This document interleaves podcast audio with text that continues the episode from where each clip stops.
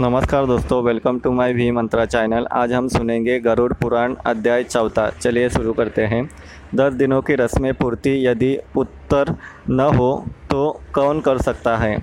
आँसू न बहाते हुए पुत्र को अपने पिता के प्रति लाय की पुलियन अर्पण करनी चाहिए। जो जन्म लेता है, वह मरता भी अवश्य है। यदि किसी के पुत्र नहीं है तो धर्मपत्नी भाई, रिश्तेदार या ब्राह्मण रस्मों की पूरी कर सकता है।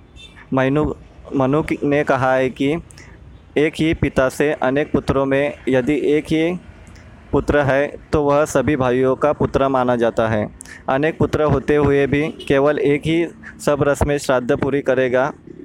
इन दिनों की रस्मों में किसी मंत्र का उच्चारण नहीं करना चाहिए।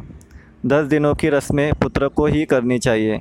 यदि सबसे बड़ा पुत्र का मरण हो जाता है तो पिता जो भी अभी जीवित है मोह विवश रस्म को पूरी नहीं कर सकता।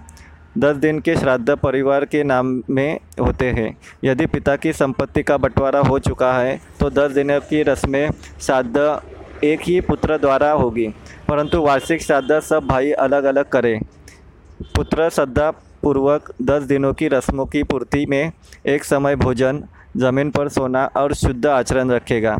किसी पवित्र स्थल, जल स्थान, जगह पर स्नान, कोई मंत्र का जाप न करते, करने के बाद दक्षिण दिशा की ओर से मुख करके किसी वृक्ष के नीचे गोबर से पोती हुई ज़मीन पर पूजा योग्य स्थान बनाकर दरबा और कुशा घास से बनी मृतक की प्रतिमा बनाकर पूजा करें।